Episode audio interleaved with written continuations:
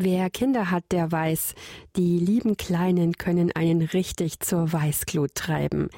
Ein paar Minuten später kommen sie dann und sagen, ich hab dich so lieb. Meistens fällt es den Eltern dann nicht schwer, den eigenen Kindern zu verzeihen. In anderen Beziehungen dagegen fällt das Vergeben manchmal sehr viel schwerer. Das kann das Leben kompliziert machen, meint Theresa Folger. Wenn zwischen mir und einer anderen Person aus meinem näheren Umfeld eine ungeklärte Schuld steht, dann ist das Zusammenleben ja kaum möglich, also bleibt nur, sich aus dem Weg zu gehen. Jesus hat aber etwas anderes empfohlen. Er hat gesagt, wenn dein Bruder, natürlich auch deine Schwester, ein Unrecht begangen hat, dann stell ihn zur Rede, und wenn er es bereut, dann verzeih ihm, selbst wenn er siebenmal am Tag an dir schuldig wird.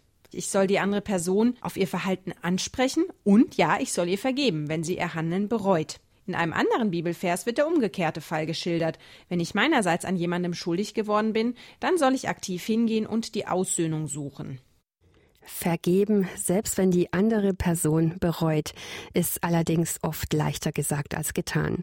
Doch Theresa Folger ist überzeugt, wer vergibt, tut sich selbst damit am meisten Gutes. Ja, denn wenn ich nicht vergeben kann, dann arbeitet der Groll ja weiterhin in mir und kann mich bitter machen. Er hält mich dann in der Vergangenheit fest und hindert mich daran, nach vorn zu sehen. Aber wenn ich mich hingegen entscheide, ein Unrecht zu vergeben, dann ist das der erste Schritt, innerlich loszulassen. Übrigens ist dieser Schritt unabhängig von meinen Gefühlen. Es ist eine reine Entscheidung. Vergeben bedeutet auch nicht, dass ich die Schuld des anderen relativiere, aber ich entscheide mich nicht länger daran festzuhalten. Im besten Fall kann dann auch die Beziehung wiederhergestellt werden. Übrigens wirken sich Vergeben und Verzeihen unmittelbar auf meine seelische und körperliche Gesundheit aus. Allerdings kann es sein, dass die andere Person eine schwere Schuld gar nicht einsieht. Muss ich trotzdem ohne Wenn und Aber alles vergeben? Theresa Folger sieht das nicht so.